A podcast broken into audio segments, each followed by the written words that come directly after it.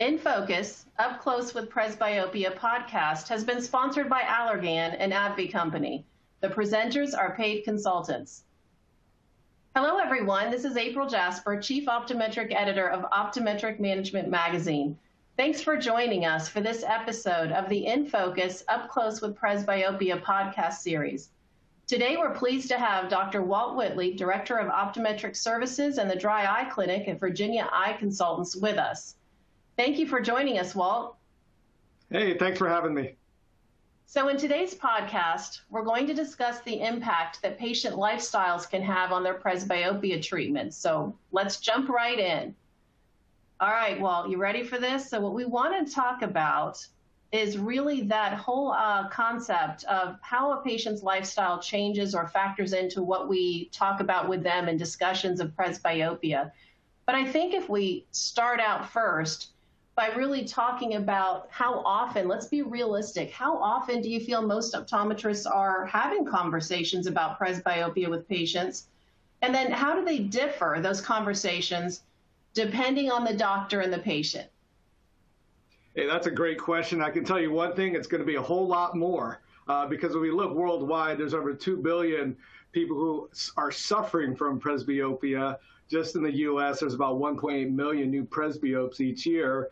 And so this is a conversation that we're going to have uh, more and more within our practices.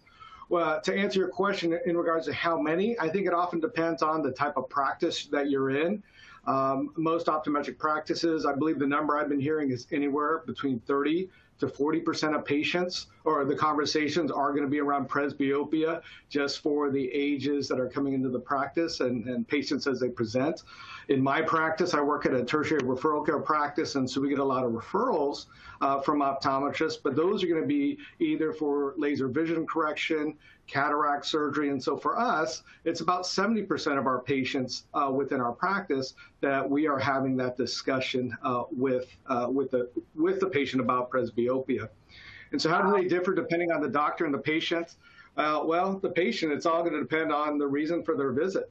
And, you know, so if they're coming in for blurred vision, is just asking them more questions. And also we can look at them, except, you know, kind of guess what their age is, unless you're looking at me and you're going to think I'm like 70. Uh, my brother, he's an OD, and he went to a meeting and, and someone goes, Hey, I saw your dad lecture the other day. He goes, Oh, my no. brother Walt?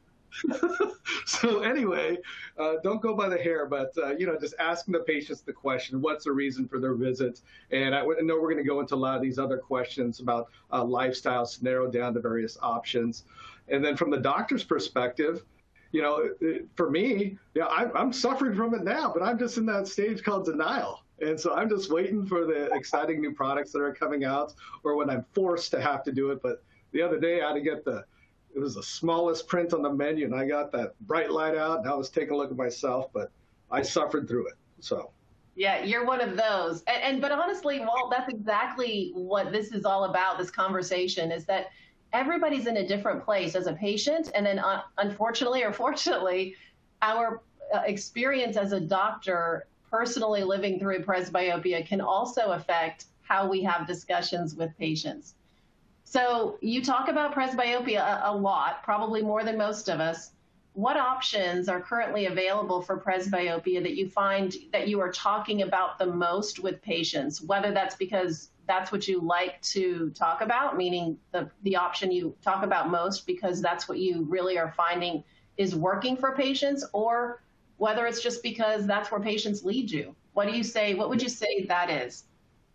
So within my practice, in regards to presbyopia, I'm we're pretty much talking about more the cataract refractive or cataract refractive options that the patient may have, whether it's going to be the extended depth of focus or the new trifocals that are out. But now we have combinations of both a multifocal and an EDOF lens that, that's available. And so if it's for cataract patients or uh, patients that are over 50, the, the, and they are in presbyopia, they're looking for refractive surgery options. Uh, perhaps a refractive lens exchange may be an option with one of these presbyopic uh, correcting lenses. And so it's a once in a lifetime decision. And so we try to educate our patients throughout. Uh, the discussions that our referring doctors have with the patients as well. It's all about a journey. and get, having that patient educated throughout. And so for us, the conversation is a lot easier because our, our referring doctors are having this discussion saying, you have cataracts, uh, eventually you're going to need cataract surgery. We can take care of it now with the glasses and the contact lenses, or for you, you may just need over the counter, over the counter reading glasses. But when it's time for surgery, then we have some great options for you. But you know, I'm going to let you know when that is, and I'm going to make that once in a lifetime recommendation. You know, for post-operatively, we also see the, uh, the, the cataract patients.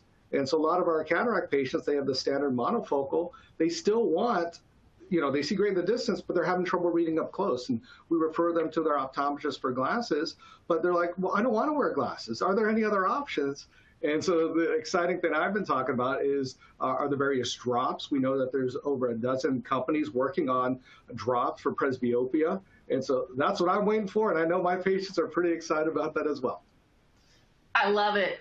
And you know, one of the things I heard you say is that you know, and your team there knows that there are, let's not say side effects, but there are consequences for mm-hmm. not having the discussion of all these options with a patient because like you said it's a once in a lifetime decision for some of the options you're presenting currently so mm-hmm. what happens what what have you seen has happened when someone maybe not your teams but someone forgets to mention to patients all the available options well the pa- patients are upset and so they, I've had patients come in and say, my, my doctor or my surgeon or whoever did not make that recommendation. If I had that option, I would definitely have chosen that option.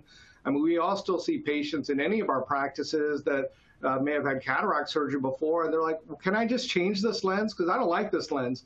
I, I, know I can see great in the distance, but I want that spectacle independence up close. Yes, you promised. You never promised me I'd never have to wear reading glasses for, um, uh, but you know, for the multifocal patients, but we still tell them, you know, near vision, there, you, know, you have to compromise for now. You may need other options, whether it's going to be uh, over-the-counter reading glasses or, or whatever right. it may be. But uh, there are yeah. numerous options. They're not happy if we don't set the stage for them uh, proactively. Exactly. And then I'm I'm guessing, and I know it's true. I don't have to guess because I've heard you speak, and I, I love that you guys do this. But let me just ask you for our listeners, does your team have what I call stopgaps in place to make sure that somewhere along the way, if not all along the way, patients hear about these other options? Mm-hmm. Yeah, and that goes starting back with a referring optometrist, and we have seminars talking about it. Uh, and so the patients, by the time they get to us, are, are are pretty comfortable with the options. They don't say which option to get, but this, they do let the patient know there are options that are available. Uh, you know, within our practice, we do have to uh, educate the patients on all the available options, whether you know right. they wanted to know about it or not, because that's part of the informed consent. And so we do have uh, counselors that talk to them about the various lifestyle lenses to make sure that the patients are making uh, making their once in a lifetime decision. That's the, you know I love that, and I know that you you mentioned it earlier, but tell us a little bit more about how you factor a patient's lifestyle into your treatment recommendations for them for presbyopia. Well, we know many of our patients, when it comes to presbyopia, you know, it, it's affecting their everyday lives, and so many of them want that freedom from uh, from spectacles all the time. They want to look younger. They don't like to wear those those glasses at the end of their nose. And you know, sometimes it's a self-confidence thing as well that they, that they get concerned in. And so, uh, you know, it's always important to have a continuous conver- conversation. If you're the referring optometrist, you know your patient. We all know our patients best and uh, what their lifestyle is, how they use their eyes.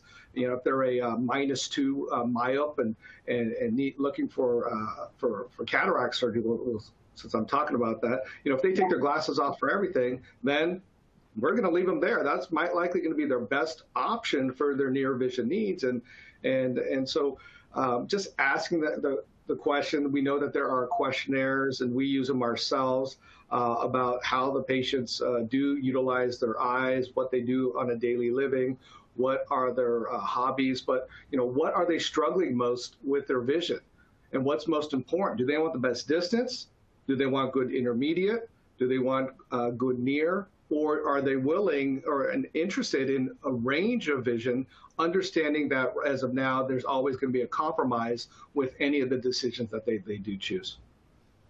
do you find that when patients, either when patients come to you or when they leave, either way, do you find that many patients have more than one option that they're currently using or are wanting to use for uh, presbyopia treatment? Oh, definitely. And so we always want to underpromise and overdeliver.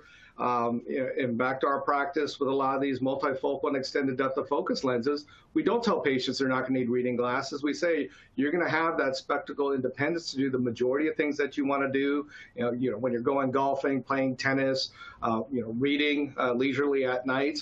But if for some instances you're going to need some over-the-counter reading glasses, if the patient uh, didn't choose one of those lenses, and or let's say it's a LASIK patient, Yes, they're going to have great distance vision. So a younger 40, we'll say even late 30 year old patient, getting great distance vision. And we do let them know that eventually you're going to need some reading glasses, but down that uh, path, there's also going to be uh, monovision with contact lenses that they could utilize, or down the road, uh, if they want to wear multifocal contact lenses, that there's always an option. And, you know, they don't have to always be the glasses wearer with the yeah. bifocals all the time. They can right. mix and match, and that's where we come in is proactive prescribing, which I know you do a, a, lot of lecturing on and talking about as well, is saying, hey, you know, this is something I want you to consider because this is going to help you to address all the different activities that you do. You know, I think uh, I don't know how you feel about it, but I, what I think uh, happens a lot of times, and the reason why more people in our field don't have more conversations with patients is because it can take a lot of time. So, how have you found that you've been able to really have these conversations and not have it take as much time and still get your point across and be effective in communicating with patients? Yeah, and, and, anything that we do, we should all have scripts for any of the conversations that we have. And you know, you don't want it too long because the patients are going to remember the long one. You just need to be short and, and to the point. And going back to the journey, and, and starting that journey and we already know what the reason for their visit is so what's affecting you most today well hey have you heard about this is an exciting new option we got this new multifocal contact lens i want you to try or right now what we're talking about hey in the next, uh, hopefully the next six months, we're going to have an option where you can put a drop in your eye and having that excitement about the various technologies. Each time that patient comes in, you don't have to go into every single one. Yes, you can have patient education material that may have it that you can give to the give to the patient, so they can read about the the progressives and the contact lenses and the refractive lens exchange or future refractive surgery options.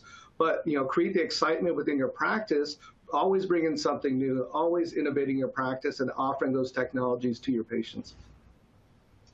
So, Walt, as we uh, bring this uh, podcast to a close, is there anything else that you think that we should talk about, or anything you'd like to add about that the patient lifestyle factoring into their presbyopia treatment?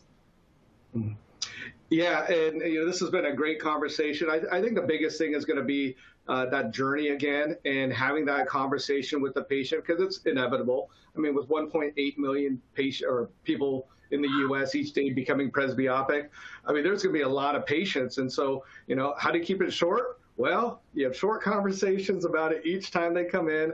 It's not affecting me yet, but when it does, asking those questions. But I think the biggest thing is going to be making that strong recommendation, what you feel is going to best serve your patients and meet your patients' needs. Absolutely. What I think I'm hearing from you, and I love it, it's a good reminder for me and my practice and all of us listening, is that we really need to get to know our patients, understand that journey, and then be very consistent with how we have conversations with them in every way, but especially with presbyopia and even more so with new options coming out. Does that sound about right? That sounds about right. We know our patients best and that lifestyle. Well, it has been such a joy to have you on this podcast with me today, Walt. Thank you so much. Thank you.